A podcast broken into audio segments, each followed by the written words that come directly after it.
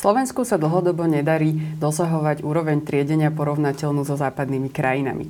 Medzi ľuďmi sa šíria mýty o tom, že všetok odpad aj tak skončí v jednom kontajneri a že triediť odpad teda nemá vôbec zmysel. Ako to naozaj je?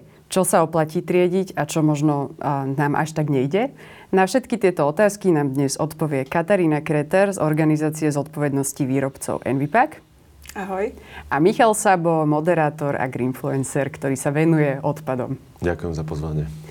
Katka, začníme tak možno s číslami alebo s nejakým všeobecným prehľadom. Ako teda na Slovensku s triedením sme? Koľko odpadu sa nám darí zrecyklovať? Na Slovensku sa triedenie odpadu výrazne zlepšuje rokmi. Hlavne vidíme tento, tento pozitívny vývoj od roku 2016, odkedy naozaj v plnej miere tu funguje rozšírená zodpovednosť výrobcov. Ak, sme si, ak by sme sa na to pozreli cez nejaké čísla, tak v tom roku 2015, ešte, ešte teda predtým, sme uh, vytriedili uh, okolo 168 tisíc tón odpadov a v roku 2019 to už bolo 606 tisíc tón. Takže uh, reálne je to takmer štvornásobok. Uh-huh. Vieš to povedať možno v percentách? Eh, pokiaľ ide, ide o recykláciu, tak v 2015 to bolo necelých 15%, myslím, že 14,9% a v 2019 40,3%. Takže reálne aj v tých percentách vidíme, že vytriedíme toho odpadu viacej, že to nie je len o tom, že čím ďalej tým toho odpadu produkujeme viac, lebo aj to ide ruka Aj to sa deje, samozrejme. Mm-hmm. A teraz hovoríš všeobecne za všetky odpady. A mm-hmm. Ktoré z tých komodít, ktoré dnes aj triedíme alebo v tom odpade nájdeme, sa recyklujú najviac a ktoré sú možno tie najproblematickejšie? Mm, ja veľmi rada uh, som, že aj Ministerstvo životného prostredia oceňuje v hodnotení programu odpadového hospodárstva a takisto v správe o stave životného prostredia práve tie druhy odpadov, ktoré pokrýva rozšírená zodpovednosť výrobcov. Špeciálne v prípade napríklad obalov sú tie čísla naozaj tak dobré, že už teraz, v roku 2018 dokonca plníme ciele, ktoré Európska Únia kladie na svojich členov až na rok 2025. Takže, takže reálne nielen obaly, neobalové výrobky, ale aj elektrozariadenia či batérie. Naozaj máme výsledky, ktoré, ktorými sa môžeme pochváliť a dokonca aj tie plasty, o ktorých sa toľko rozpráva, aké, ako sme v tej recyklácii plastov na chvoste, tak v prípade plastových obalov sme šiesti v rámci Európskej únie a o 10 percentuálnych bodov dokonca recyklujeme plastových obalov viac, ako je priemer EÚ. Uh-huh. Um, aké sú tie ciele, ktoré by sme chceli dosiahnuť v najbližšom období? Na tie ciele sa vieme pozrieť aj tak e, komplexne. To znamená, že ten hlavný cieľ, o ktorom sa aj najviac hovorí, je cieľ recyklovať aspoň 50% komunálneho odpadu. To znamená odpadu, ktorý pochádza od občanov, z obcí, nie z priemyslu. A ten sme mali dosiahnuť v roku 2020. Keďže čísla za rok 2020 budú tak v novembri, zvyčajne zo štatistického úradu vychádzajú až na konci nasledujúceho roka, tak e, ešte si na oficiálne čísla musíme počkať, ale už dnes vidíme z čísel, ktoré vlastne priebežne sledujeme, že tento cieľ nedosiahneme. Uh-huh. Um, Jedným z problémov, ktorý na Slovensku máme okrem recyklácie, je aj odpad, ktorý sa nachádza vo voľnej prírode, čiže nie len, že ho nevytriedíme, ale aj ho často vyhodíme niekam, kde potom už s ním nikto nič nevie urobiť. A Michal, to je práve taká možno tvoja téma. Ty si aj v podstate na tých sociálnych sieťach v tej odpadovej téme v podstate prerazil práve tým, že ťa začalo hnevať to množstvo odpadu vo voľnej prírode. Tak povedz, aká bola tvoja cesta možno k tejto téme? Prečo si začal odpad zbierať a ho hovoriť ľuďom o tom? U mňa to bolo už dávnejšie vec, ktorá ma vyslovene vyrušovala. Myslím, že každý príčetný človek, keď ide do prírody, tak ho to vyrušuje, že to tam vidí a nie každý naberí toľko odvahy z hygienických dôvodov, napríklad, aby sa zohol a zobral to so sebou, prípadne bol uh, nejak hardverovo a softverovo vybavený na to, že, že to vyrieši. U mňa uh, ten úplný jak to prepuklo, tak to bol vlastne v prvej uh, vlne, v prvom lockdowne, pretože som nemal čo robiť doma a nudil som sa, nebolo zakázané chodiť von uh, v tom čase, tak uh, som začal viacej behať a počas behu, keď to tam jednoducho vidíš, ako to preskakuješ v niektorých momentoch, tak som si povedal, že dobre, toto mi príde ako zmysluplne vy, využitý čas. A budem robiť to, čo robím aj bežne, ale budem to robiť viac. No a zrazu sa z toho stala každodenná aktivita. Namiesto toho, aby som bol doma zavretý medzi štyrmi stenami a počúval svoju vlastnú ozvenu, tak som bol 3, 4, niekedy aj 6 eh, hodín v teréne. Niekedy som sa vrátil len domov naobedovať, zobral som ďal, ďalšie veci a vrátil som sa a vlastne sa mi podarilo v tom prvom lockdowne vyčistiť celý úsek eh, chorvátskeho ramena tam a späť. A nebol som na to sám, postupne sa začali pridávať ľudia a bola to veľmi dobre organizovaná zábava, komunitná, ktorá teraz nesie také ovocie, že kedykoľvek sa vrátim k tomu chorvátskému ramenu, nehovorím, že zrazu to je vyriešený problém, že už sa to tam nedieje, ale Katka má úžasný slogan, že malá kopa pýta viac, tak toho odpadu je tam radikálne menej. Mm-hmm. To som sa aj chcela opýtať, že či si myslíš, že stačí vlastne vyzbierať to, čo tam sa za tie roky nanosilo, alebo stále predsa len sme niektorí nepoučení a ešte tie odpadky do tej prírody putujú? No, sú relikvie, ktoré tam nájdeš kedykoľvek a to sú použité vreckovky. A to je klasická komodita. Potom máš od, obaly od cukríkov, modrých, od hašleriek. To je nekonečno. Mm. Potom samozrejme um, ohorky od cigariet. Vždy, všade. No a potom tie najklasickejšie, tak to sú petky a, a plastové fľaše nápojové, čo teda pevne verím, že čo skoro sa vyrieši táto situácia. Len sa teda modlím, aby sa to vyriešilo aby to bolo pre ľudí motivačné, že keď to so sebou k tomu rameno alebo kamkoľvek do prírody zoberú, tak to so sebou aj vezmu naspäť. Uh-huh. A myslíš si, že ľudia to tam naozaj vyhadzujú cieľene, alebo možno im to skôr nejak spadne, že to stratia po ceste? Čo si myslíš, že prevláda? Hmm. Chcel by som byť tak dôverčivý voči ľuďom, že naozaj sa im to vyšmikne z tej ruky, prípadne sa im to nejako pri aktívnejšom pohybe, že sa im to zrazu vylevituje z toho vrecka. Ale asi to nebude tá situácia. Myslím si, že ľudia sú veľmi uh, mm, leniví naháňať uh, kôš odpadkový, najmä keď ten mobiliár napríklad v niektorých prípadoch nie je uspôsobený. Um, to je jedna vec. A druhá vec je, že veľa ľuďom to nepríde ako automatika, že to hodím napríklad do niekoho samostatného vrecka v, v taške alebo v ruksaku, prípadne mať na to nejakú nádobku. Je absolútnou reáliou, keď čakáš napríklad uh, na um, križovatke a vidíš pred sebou vodiča z auta vyhadovať špák. No a to je pritom jednoduché. Zobrať si tam, ja neviem, poznám, kamarátka nosí fľašu od kečupu a do nej si to hádže tie, tie ohorky. Čiže všetko sa dá vyriešiť, len treba chcieť. Mm-hmm. Kátka, máte možno nejaký prehľad o tom, koľko odpadu, ktorý by sa dal aj zrecyklovať? Tak to končí vo voľnej prírode a teda prichádzame o zácne suroviny? My už pravidelne nejaký čas, e, sú to asi, asi dva roky, robíme také analýzy voľne pohodeného odpadu po celom Slovensku. Máme približne 13, ak sa dobre pamätám, 13 miest, ktoré mapujeme. Sú tam za, naozaj zahrnuté aj mesta, obce, prírodné proste rezervácie a tak ďalej.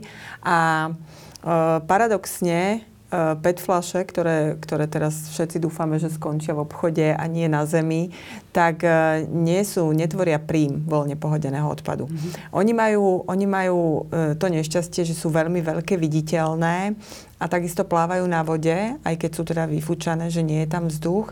To znamená, že vyzerá to tak, že tie PET flaše tvoria príjm, ale práve naopak sú to stále plasty celoslovensky pokiaľ ide o plasty, tak rôzne také tie meké plasty, obaly z cukríkov, obaly z keksíkov, ale aj mm, rôzne plastové výrobky, či už hračky, ale aj vedra a podobne. Mm-hmm. Takže množstvo takýchto vecí sa v prírode nachádza, ktoré, ktoré nevyrieši zálohovanie.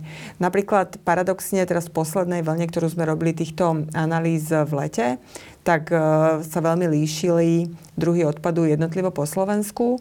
Celoslovenský plasty, na druhom mieste nápojové plechovky, sú mhm. celkom silné spolu ruka v ruke so špakmi z cigariet a potom po, sú to teda tie PET fľaše na nápoje. Ale na východnom Slovensku vystrelili, ak to tak môžem povedať, v lete sklenené obaly. Neviem, či sa viacej v prírode hodovalo, oslavovalo, alebo nejaké dojazdy tých karanténnych opatrení, že ľudia radšej išli na piknik mm-hmm. ako, ako do reštaurácie, ale to sa nám ukázalo ako zaujímavé, že to sklo naozaj na východe vystrelilo hore. Mm-hmm. Som napríklad videl aj rozdiel medzi prvou a druhou vlnou v Petržalke pri tom chorvátskom ramene, že v prvej vlne napríklad neboli také viditeľné a frekventované jednorazové ľahké rukavice, ako v druhej vlne. A to bolo presne vidieť ten rozdiel, že koľko ľudia nakupovali v tej prvej vlne, napríklad v, v, v okolí um, tých nákupných centier, respektíve obchodov, hypermarketov, ktoré sú okolo chorvátskeho ramena že v prvej vlne to nebolo až také, také, také časté, že ľudia boli viacej doma, že sa predzásobili. Uh-huh. A v druhej vlne, keď už nabrali odvahu, prípadne opadla súdnosť, tak, tak zrazu tie rukavice poletovali všade. A predpokladám, že aj rúška asi No, tak to je kategória sama o sebe. Jasné. Toto by som chcela vlastne podotknúť, že voľne pohodený odpad nie je vždy o tom, že človek ľahostajne zahodí hmm. na zem odpad. Hmm. Jasné, v odlahlej prírode, niekde v rezervácii prírodnej, je to jasné, že tam to musí byť naozaj ľahostajnosť. Ale často je to kombinácia drobnej ľahostajnosti, že niekto nezavrie kontajner, hmm. vietor, tie plasty sú veľmi ľahké, stačí, keď dobre zafúka, ten kôž je plný a je otvorený, tak je veľmi jednoduché, že to, to, znečistenie je potom enormné. Hm. Jasné. Čiže to je ako keby druhá vec, na ktorú si hm. treba dávať pozor, okrem toho, že samozrejme, aby mi to nevypadlo niekde z vrecka a nepohodím ten špak na zem, čo stále veľa ľudí nerozumie, že je to vôbec problém. A teda aj tá infraštruktúra je zrejme Ten mobiliár je kľúčový. Som komunikoval s niektorými reťazcami a napríklad jeden konkrétny aj vymenil svoj mobiliár pri svojej, svojej prevádzke. Uh-huh. Z otvorených na zatvorené koše. Kontajnery. Uh-huh. Uh-huh. Uh-huh. A povedz možno nejaké kuriozity, ktoré si našiel takto vo voľnej prírode. Môj najobľúbenejší bol, a to, to spomínam stále, už je to ako oborat, oboratá pesnička, bol písací stroj, ktorý mm. som niekoľko hodín doloval, lebo on už bol tak vrastený trošku do, do koreňov a rastlín, takže to, to bola disciplína olimpijská vyslovene. A dal som ho repasovať aj v jednom podniku v starom meste ako súčasť, a, súčasť výzdoby. A potom absolútna kuriozita bola nabíjacia telefónna karta od operátora, ktorý už sa premenoval dvakrát. Mm-hmm. Od času, myslím, že to bolo 2005 alebo 2003. A bola tá karta pomerne nezmenená. Mm-hmm. No a potom som našiel um, hnedý kofeínový nápoj a tiež bol začiat, zač, zo začiatku 2000 tiež pomerne nezmenený. Mm-hmm, čiže 20 rokov pokojne ten odpad ostane mm. pohodený. Možno Katka alebo Michal, povedzte, um, prečo je to problém, keď sa tie odpadky dostávajú do prírody? Čo nám hrozí? Lebo človek si povie, že veď ten plast je taký stabilný reálne. Čo také by sa mohlo stať? Okrem toho, že je to teda škaredé prichádzame o suroviny. Aké sú ďalšie rizika? Čo to spôsobuje? No primárne, primárne to je nebezpečné pre ľudí aj zvieratá, v prípade napríklad skla kovu, lebo sklo ako také nie je pre prírodu škodlivý materiál. Kov takisto nie je. Mm. Hej, keď zoberieme nejakú plechovku, tak prírode ten kov neškodí, lebo je prírode blízky. Rovnako papier. Na druhej strane, e, pri plastoch je to úplne špecifická vec, tie sa rozkladajú v stovky až tisíce rokov na mikroplasty a naozaj dostávajú sa do tráviaceho traktu živočíchov a prostredníctvom toho aj ľudí. Takže, takže toto je taká tá zdravotné okienko, ale mm, reálne, reálne je to aj oku nelahodiace a naozaj je rozdiel, keď človek žije na smetisku a žije v nejakom upratanom priestore, ako sa cítime psychicky, ako to na nás pôsobí. Ja si myslím, že aj toto je veľmi dôležité, pokiaľ ide o odpad, ktorý mm. hoci kde leží. Mm, neviem, či si spomínate, pred časom, keď vyšla taká tá informácia o tom, že mikroplasty uh, cirkulujú vlastne cez spodné vody a že človek v mikroplastoch, uh, buď teda cez jedlo alebo cez vodu, zje jednu platobnú kartu mm-hmm. týždenne. Mm-hmm som si vtedy otvoril diskusiu pod, eh, pod postom na sociálnej sieti a, a vtedy ma to tak prefackalo. Som si hovoril, že, že ľudia nemajú dunstu o tom, že vlastne čoho všetkého my sme schopní a čoho všetkého sa dopúšťame a sme svetkami a vlastne čo sami sebe spôsobujeme. Tá diskusia bola teda pomerne, mňa krútilo od hamby, od, od hamby, keď som to čítal, ale naozaj, že ten common sense tam, tam chýba, že vlastne um, tá spojnica, že vlastne tá koncovka toho plastu má byť niekde inde ako v prírode a že čo všetko to môže potom spôsobiť. Mm-hmm. No ono je to, ono je to prepáč, ono je to aj tým, že, že tie mikroplasty prirodzene v tej, v tej prírode budú končiť, lebo máme auta, ktoré majú pneumatiky, z nich sa proste odlupujú z podrážok, topánok a tak ďalej. Ale keď môžeme eliminovať to množstvo, tým, že si dáme aspoň na ten odpad pozor, tak by sme to mali urobiť. Lebo tie mikroplasty už ťažko príde nejaký Michal, ktorý bude zbierať mikroplasty nejakým pod mikroskopom. Vysávač, ktorým to budú verejnoprospešné služby zbierať. Presne, bohužiaľ, že to už je vlastne taká forma odpadu, ktorú z toho uh, voľnej prírody teda nikdy nedostaneme. Ako reagujú ľudia na tie tvoje aktivity, Michal? Lebo hovoríš, že keď si čítaš na sociálnych sieťach, tak ako keby to pochopenie tam preto nie je. A keď ťa reálne vidia buď na tvojom Instagrame alebo priamo v teréne, tak čo ti ľudia hovoria?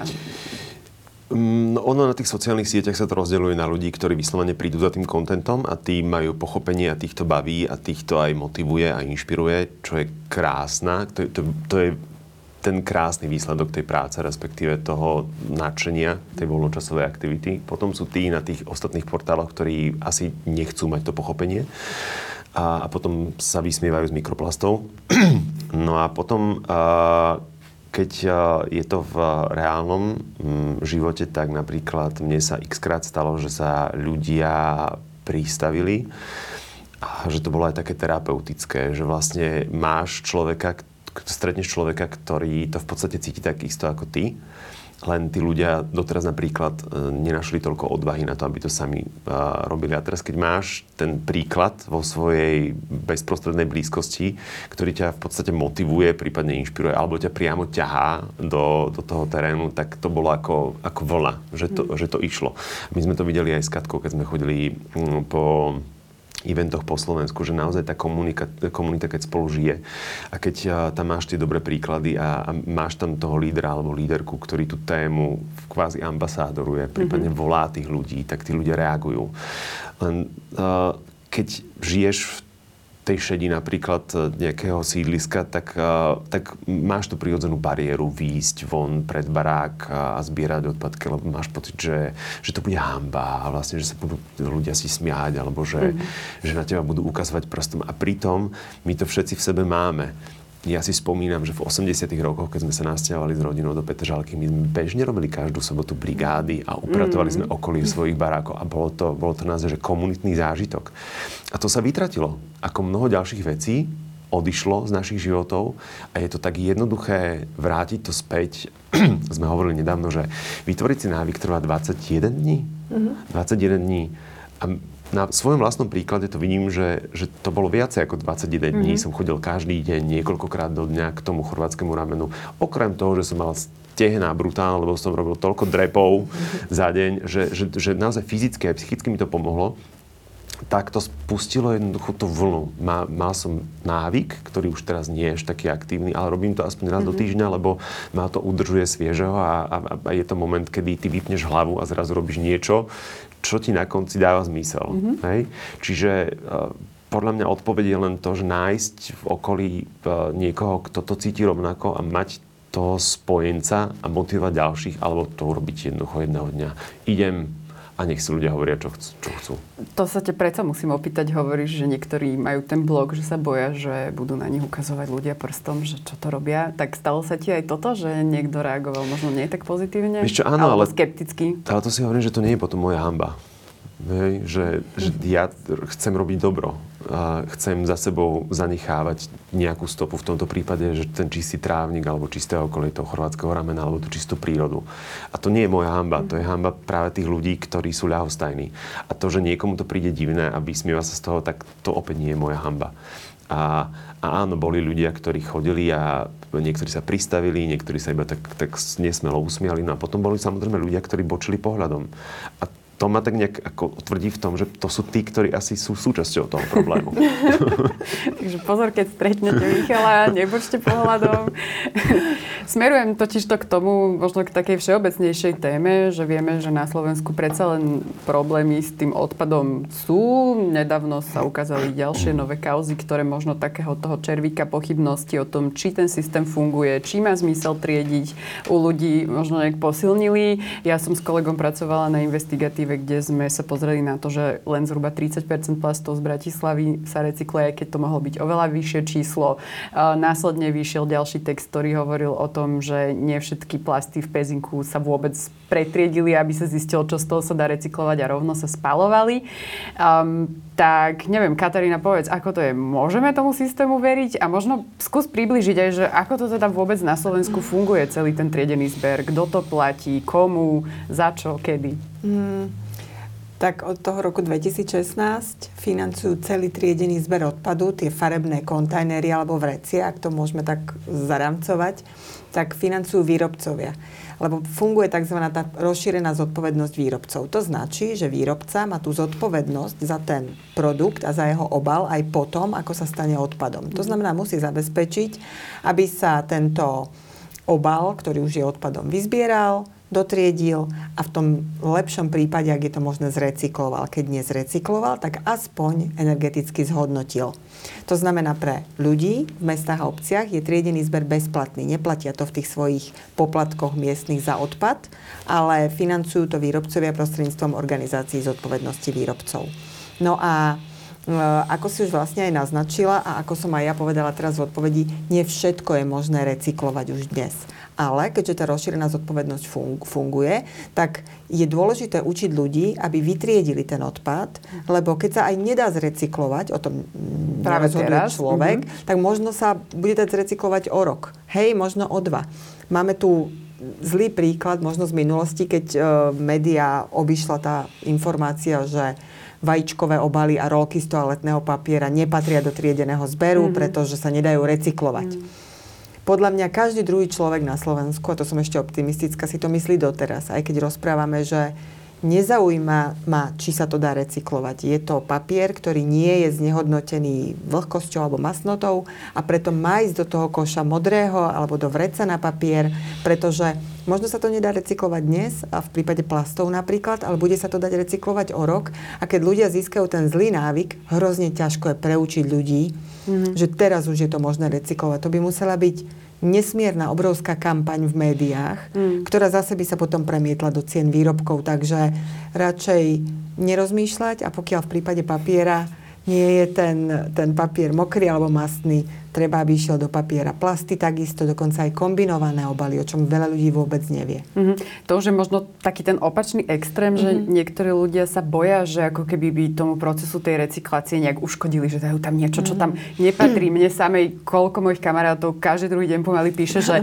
vlastne, že, že mám, ja neviem, obal odliekov aj na tomto uhliníku, môžem to dať do plastov, čo s tým mám urobiť, hej, že strašne sa boja, že ako keby mhm. spôsobia nejakú katastrofu, čo, lebo nevedia vlastne, áno. že vôbec ten odpad sa ešte ešte dotrieďuje pred tým, ako sa určí, že ku ktorému recyklátorovi ide. E, príklad ešte mi napadá k tým mm. odpadom, ktoré ako keby e, nie je na nich použitie, tak boli tie tvrdé plasty, nie? že mm. dlhodobo sa na Slovensku s nimi nič nerobilo, používali sa na energetické zhodnotenie, ale keď zistili dvaja podnikaví muži, muži Slováci, že dajú sa použiť, a dajú sa vyzvierať a dá sa z nich urobiť recyklát, tak to začali robiť. Ja viem, že tuším, teraz majú už kapacitu 80 tisíc tón ročne, čiže mm je dôležité ukázať, že áno, naozaj aj takýto typ materiálu tu je. Niekto sa už nájde, kto sa ho chopí, nie? Lebo v tom je robí, hodnota. Áno, a dopyt hm. robí ponuku. Presne. keď sme boli na triediacej linke, a mal som z toho výstupy na sociálnych sieťach, tak vtedy, a to bolo naozaj zábavné čítanie ľudia, že toto by mali vysielať v televíznych novinách, že aby ľudia pochopili, že vlastne ako to funguje, že vlastne ty to hodíš do toho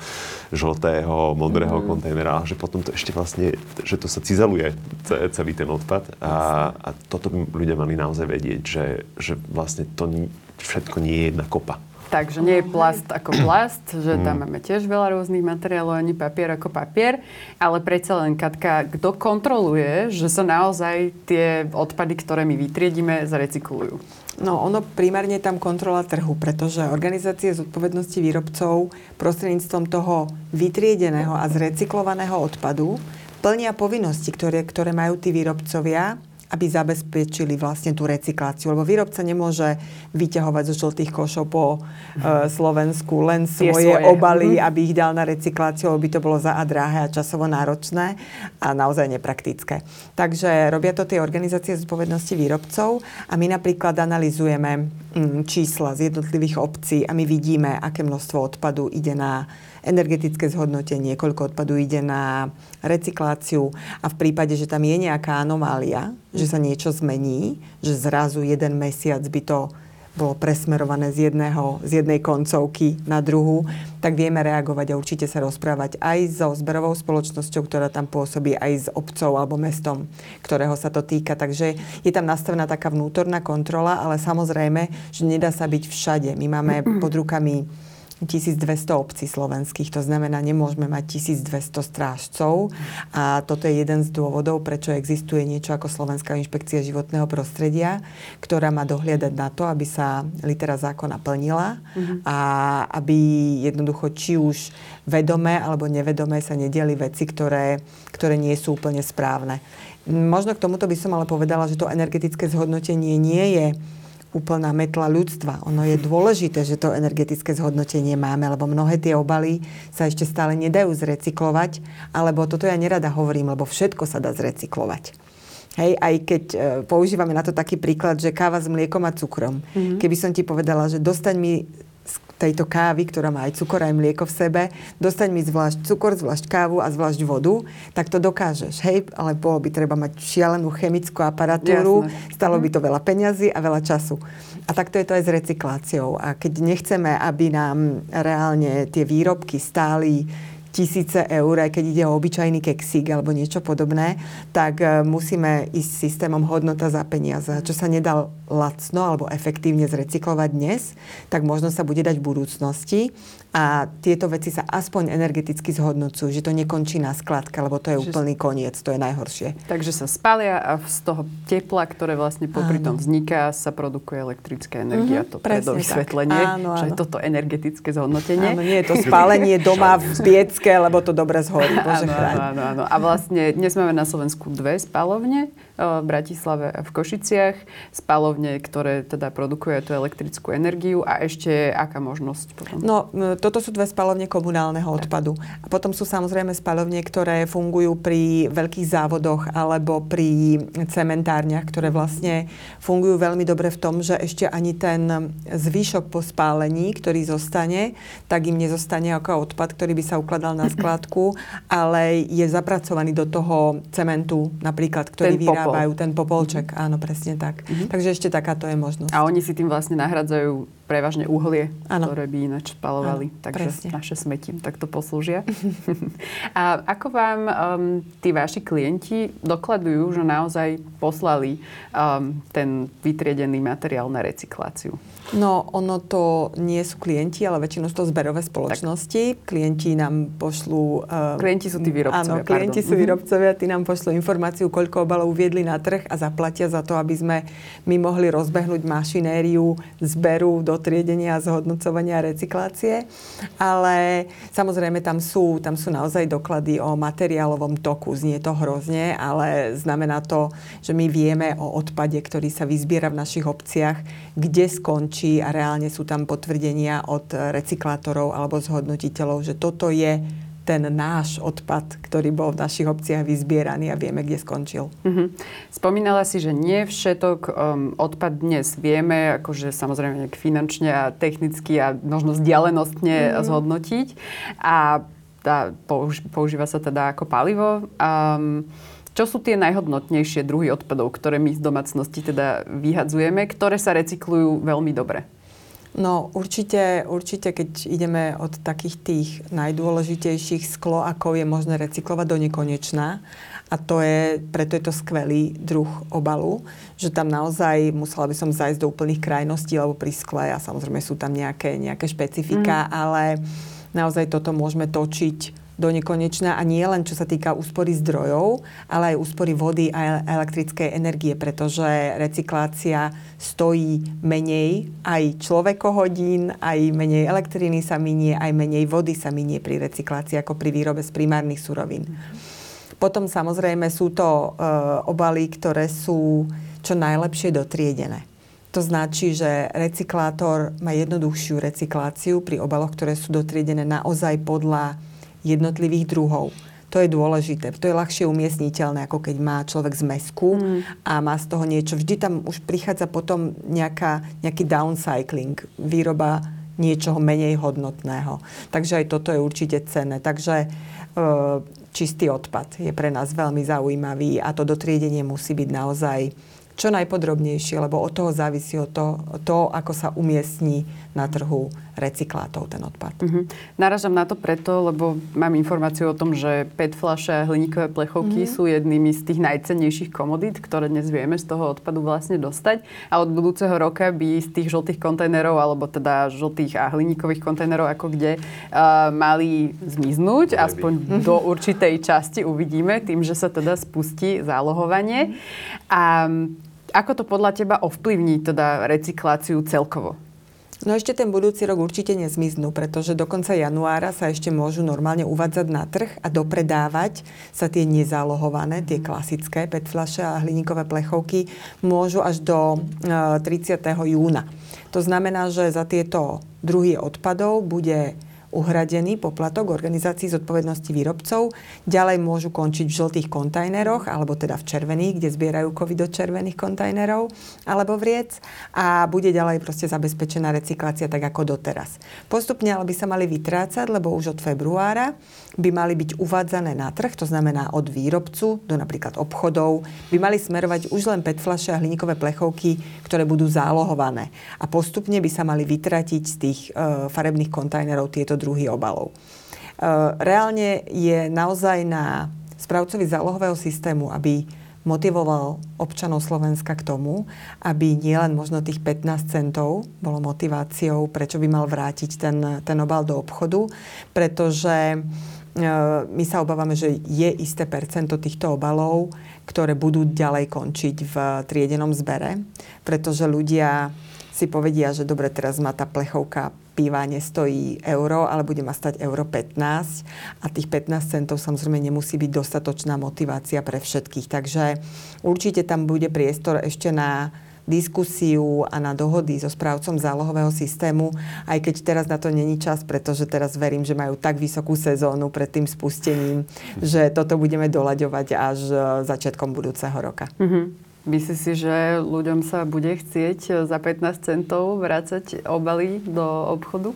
Záleží asi od regiónu, že bohaté regióny, respektíve bohatý región, bude asi trošku výzvou ale zároveň ja sa spolieham na to, že aspoň z tej voľne, voľne pohodeného odpadu, že, že, že ubudne práve tým, že tam bude istá skupina občanov, ktorí to budú radi zbierať. Mm-hmm.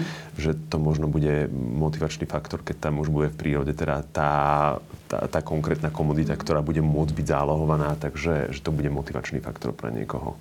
Tak zase ale na druhej strane je tu isté riziko, pretože keďže sa obávame, že niektoré druhy odpadu môžu končiť aj v tom triedenom zbere, tak je tu riziko znečistenia okolia kontajnerových stojísk napríklad, že mm. naozaj tých sociálne slabší ľudia budú sa snažiť nájsť ten poklad, ktorý im znamená mm. protihodnotu finančnú rovno, mm. rovno v obchode, keď to odovzdajú. Takže toto je jedna vec, ktorá bude aj pre nás výzvou, aby vlastne to nešlo ruka v ruke s, vlastne so znečistením mm. životného prostredia. Mm. Mm-hmm, jasné, že mm. sa bude loviť vlastne aj z kontajnerov tento, mm. tento cenný poklad. Ja mám tak na pamäti zážitok napríklad z Berlína alebo z nejakých krajín, kde sú zalohované aj 5 fľaše, že naozaj tam niekedy človek dopil ten nápoj a položil to tak, aby to bolo viditeľné, mm. aby ho neodfúklo a proste za chvíľu niekto prišiel, kto si to zobral a vlastne bolo to vystarané pre tých, ktorým sa do toho obchodu chodiť nechcel. Ja sa musím priznať, že som tiež trochu skeptické, pretože keď sa rozprávam napríklad so zástupcami supermarketov o tom, čo oni robia v otázke ochrany životného prostredia, tak sa mi stiažujú, že ľudia sú u nás leniví vôbec doniesť si stále tú vlastnú tašku na ten mm. nákup. Čiže tá predstava, že by mali ešte doniesť so sebou okrem tašky aj tie nevyfúčané naozaj, mm. že nepoškodené flaše, mi príde trochu nereálne, ale som veľmi zvedavá teda, ako to zafunguje.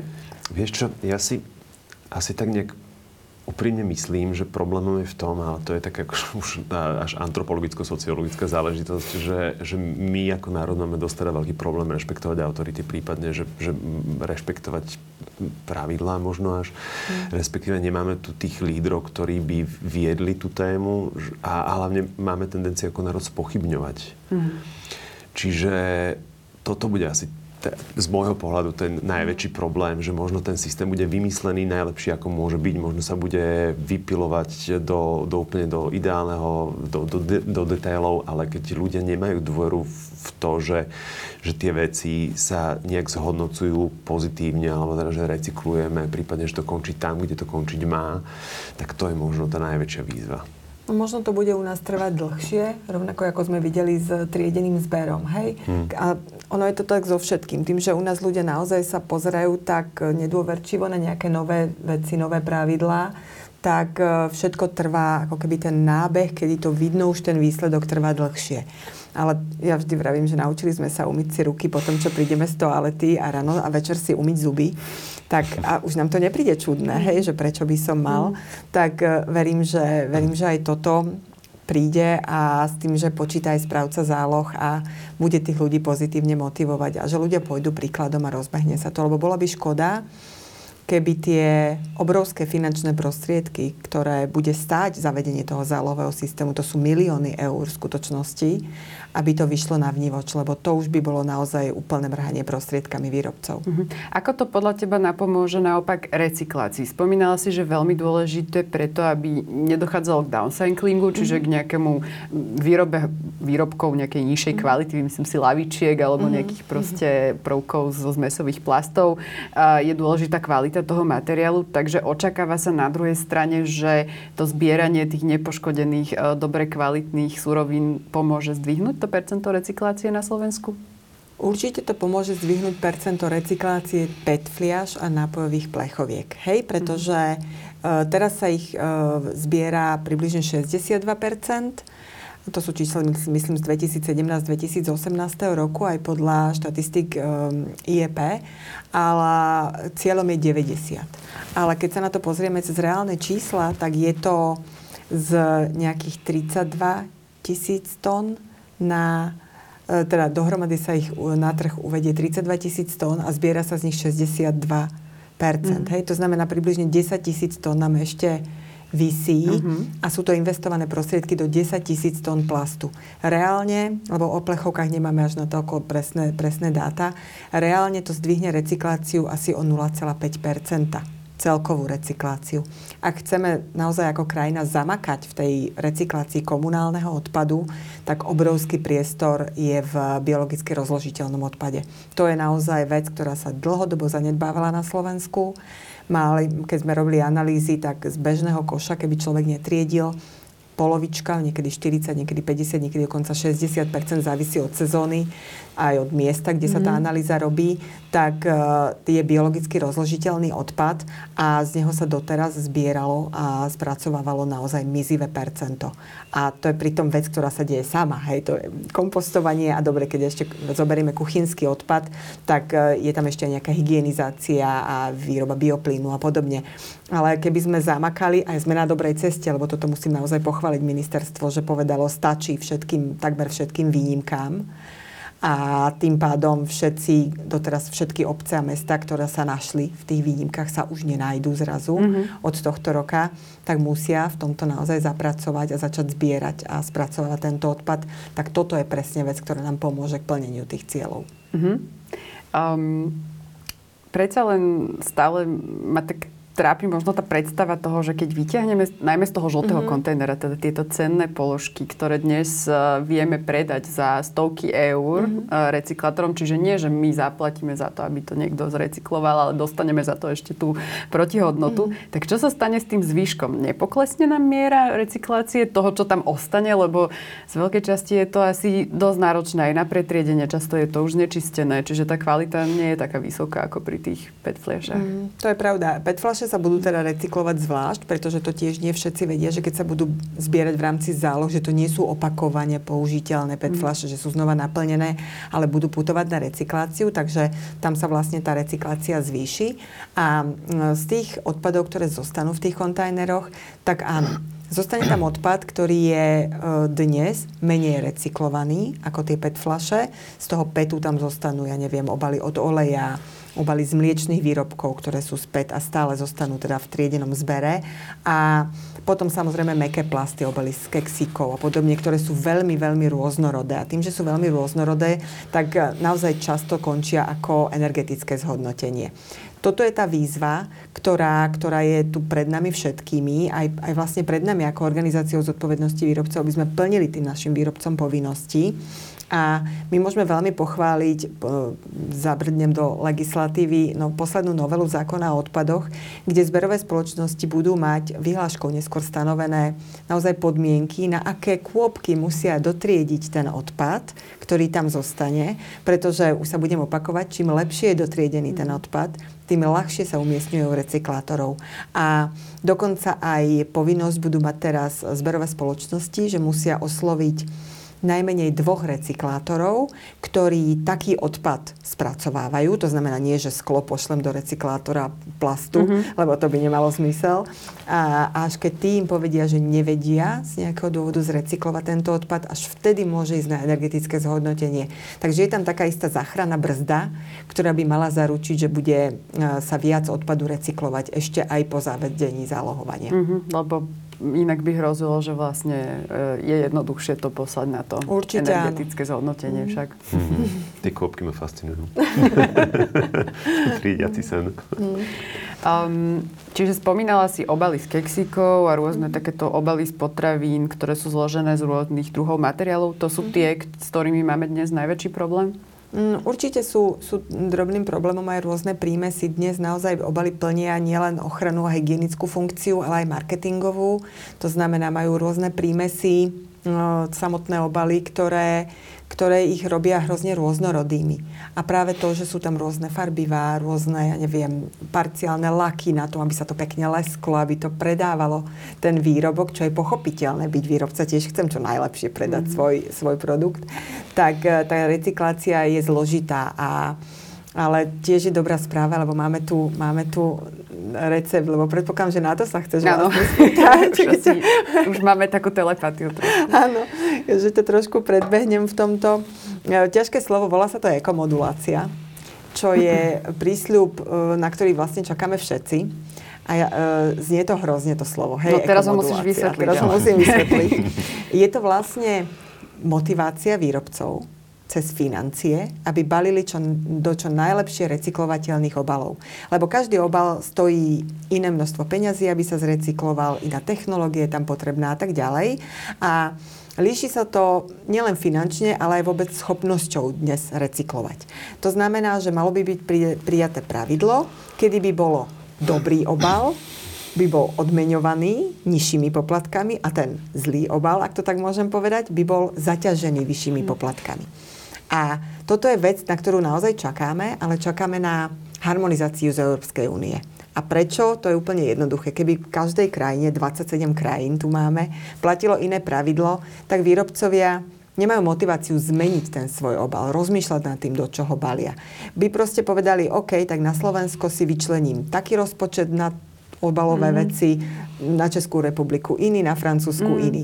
Keď budú jednotné pravidla harmonizované v rámci celého voľného trhu v Únii, tak je tam vyššia nádej, že tá motivácia pre výrobcu bude už rádovo vyššia, aby zainvestoval do takého výskumu, vývoja, aby sa rozhodol, že OK, teraz sa mi už oplatí zmeniť ten obal, k tomu, aby boli jednoduchšie a lacnejšie recyklovaní a bude to mať tým pádom pozitívny dopad na všetky krajiny, ktoré v Únii sú.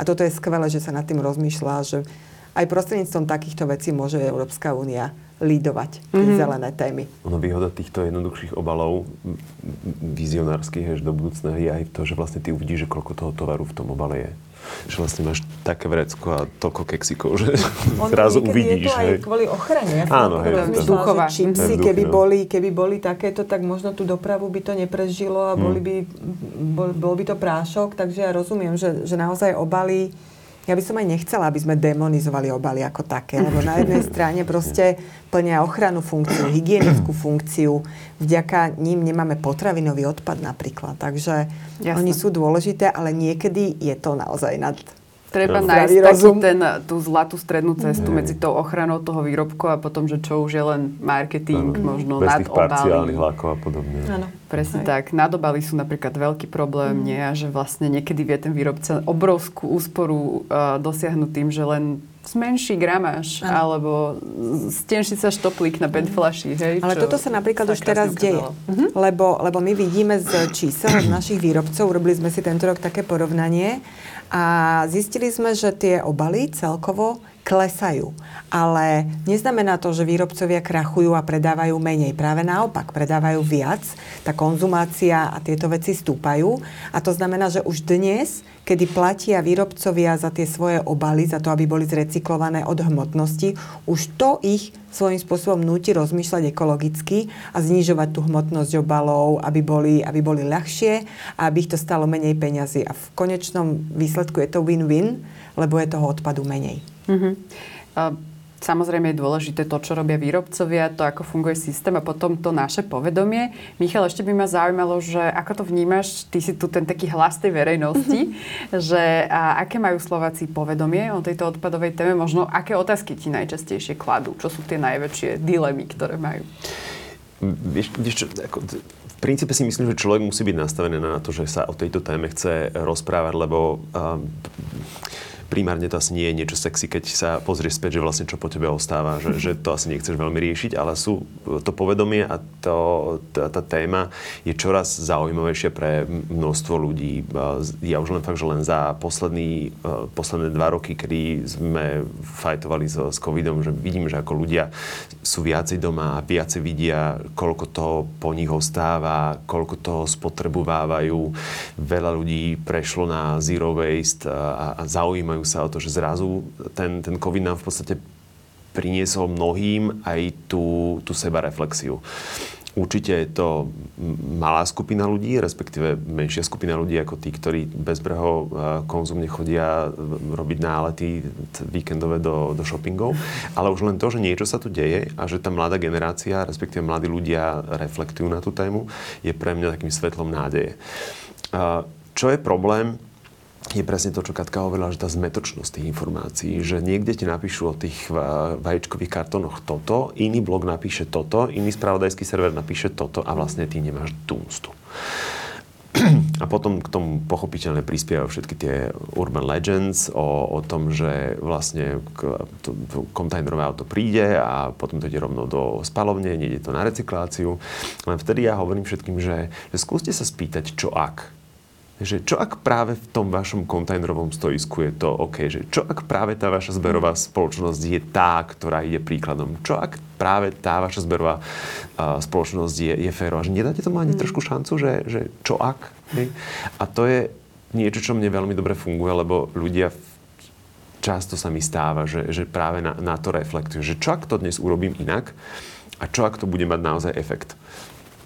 A Mám naozaj dlhú históriu príkladov ľudí z, poviem to, že z davu, ľudí, ktorí nepoznám osobne, ale sa sledujeme navzájom, alebo si píšeme a sme v kontakte cez sociálne siete, alebo ma počúvali v rádiu a reagujú na to, že, že naozaj, že ďalší deň som to skúsil, skúsila inak a malo to pre mňa zmysel. Mm-hmm. A už som si vytvorila nejaký návyk a už, už som to začal robiť inak a už som zmotal aj ďalších ľudí, ktorí sa ku mne pridali a, a má to naozaj, fakt, fakt to má význam a má, má to efekt. Mm-hmm. Um, Okrem recyklácie je zrejme aj v tej hierarchii, to máme ako najdôležitejší krok uh, odpadu predchádzať. Tak možno tak na záver by sme si mohli dať nejaké tipy od vás. Um, keď človek nechce produkovať zbytočný odpad, možno akým druhom obalom sa vyhnúť, um, alebo aké vychytávky použiť na to, aby predchádzal tvorbe zbytočného odpadu? Určite základ je uh, rozmýšľať pred nakupovaním to, to platí pri, celkovo pri tej prevencii najviac. E, myslím tým, že plánovať. Akože nie, ľuďom to nie je úplne vlastné všetkým, ale reálne bavili sme sa nedávno aj e, s Michalom o potravinovom odpade. Keď chcem si teraz, idem do obchodu a chcem si po obede urobiť šalát, odídem do obchodu, nakúpim, ja neviem, uhorky, nemusím si ich kupovať balené, pretože ich idem rovno spracovať. Pokiaľ plánujem viac dopredu a nemám čas ísť do toho obchodu každý deň, aby som si nakúpila, tak vtedy volím napríklad aj tú uhorku v obale, ktorá bola veľa síce zaznávaná, ale vydrží proste štvornásobne dlhšie mm-hmm. v tej mhm. chladničke a neprodukujem potravinový odpad. Sú ľudia, ktorí kúpia šaládu a už ho kupujú s tým, že o týždeň vyhadzuje, ale e, toto by sa nemalo stávať a to znamená, že vždy je základom rozmýšľať pred nákupom nie vždy sa dá fungovať zero waste. Proste sme uponáhlaní ľudia, nemáme čas e, nakupovať na rôznych miestach rôzne veci. Niekedy aj pre krátkosť času zbehneme do prvého obchodu, kde chceme kúpiť všetko, od hygienických potrieb cez meso až po, ja neviem, rožky alebo niečo podobné. Aj vtedy sa dá uvažovať nad tým, čo si vyberám, čo potrebujem. A tá redukcia u každého človeka je, je podľa mňa absolútnym príjmom. Mm-hmm. Za mňa asi to v podstate tak nadvezuje, nadvezuje na Katkinu odpoveď. Mne sa to tak ukázalo asi to najlepšie riešenie, že dať si čas na všetko. Mm. A opäť chápem, že žijeme v dobe, ktorá nás ženie dopredu a že, že stále potrebujeme niekam, niekam bežať a ponáhľať sa, ale naozaj som to na vlastnom, na vlastnom príklade som si to odmeral, že pre mňa nákup v tom klasickom veľkom hypermarkete vychádza na dlhšie, ako ísť do toho malého, skromného obchodíku. A to nemusí byť len teda, že bezobalový, ale naozaj sú to taká malá večierka napríklad mm. pod, pod barákom. A, a tam je presne v podstate tá istá ponuka. Akože rozumiem, že niekedy musíš ísť do toho hypermarketu, pretože máš nejakú špecifickú požiadavku, nejaký mm. špecifický tovar. Ale ten základný obnos potravín a veci, ktoré doma potrebuješ, vyriešiš aj v týchto malých obchodoch. Nehovoriac o tom, že ja teda osobne radšej podporím práve, práve týchto malých podnikateľov a tieto malé, malé firmy ako tie veľké kolosy. Ale ušetríš čas, máš to rýchlejšie vybavené, nestresuješ sa, nikto do teba nenaráža tým, tým, tým, uh, tým nákupným košikom. košikom. Nevytočí ťa predavačka, ktorá vlastne má zlý deň a ja to rešpektujem, že tá pokladnička má zlý deň, ale zase prečo ja s tým musím handlovať? a, a je to, je to oveľa, oveľa sympatickejšie dať si, dať si čas na to a, a možno, možno voliť tieto malé, malé obchody. A, a ak môžem teda agitovať, tak bezobalové obchody a, sú už tak bežným štandardom v krajských, vo veľk- väčších mestách, že si ich stačí len nájsť na, na internete a opäť je to niečo, čo má dokonca aj terapeutický účinok, mhm. pretože tam prežijete toľko sympatického času a stretnete až, až toľko, také percento sympatických ľudí, s ktorými môžete nadviazať kontakt navyše, že to má aj tieto benefity. Mm-hmm. Ak, ak by som mohla teda pokračovať v agitke tvojej, tak uh, určite pokiaľ aj odpad nejaký vznikne, tak sa mu dá krásne predchádzať znovu používaním. Naozaj dnes sú second handy, pokiaľ ide o oblečenie, sú možnosti kupovať veci z druhej ruky v prípade elektroniky, ponúknuť nábytok, elektroniku, šaty v nesmiernom množstve všelijakých susedských búrs na Facebookoch alebo na internete. Jednoducho sú možnosti, ako dať tomu, čo už človek nepotrebuje druhú šancu a pre niekoho to môže byť nepoužiteľné, pre niekoho to môže byť brutálny vintage kúsok, ktorý si chce, chce nechať a myslím si, že aj toto je cesta, ako to množstvo odpadu zredukovať. Mm-hmm. No a keď ten odpad už vznikne, tak ho treba samozrejme hodiť do toho správneho kontajnera. Rozprávali sme sa dnes o recyklácii odpadov, o tom, či to má vôbec zmysel triediť, netriediť, ako celý systém funguje, čo sa s ním stane po zavedení zálohovania. Našimi hostiami bola Katarína Kreter z Envipaku. Ďakujem pekne za pozvanie. A Michal Sabo, moderátor, greenfluencer. Ďakujem. Moje meno je Kristina Serafín a pozdravujem vás zo Živice.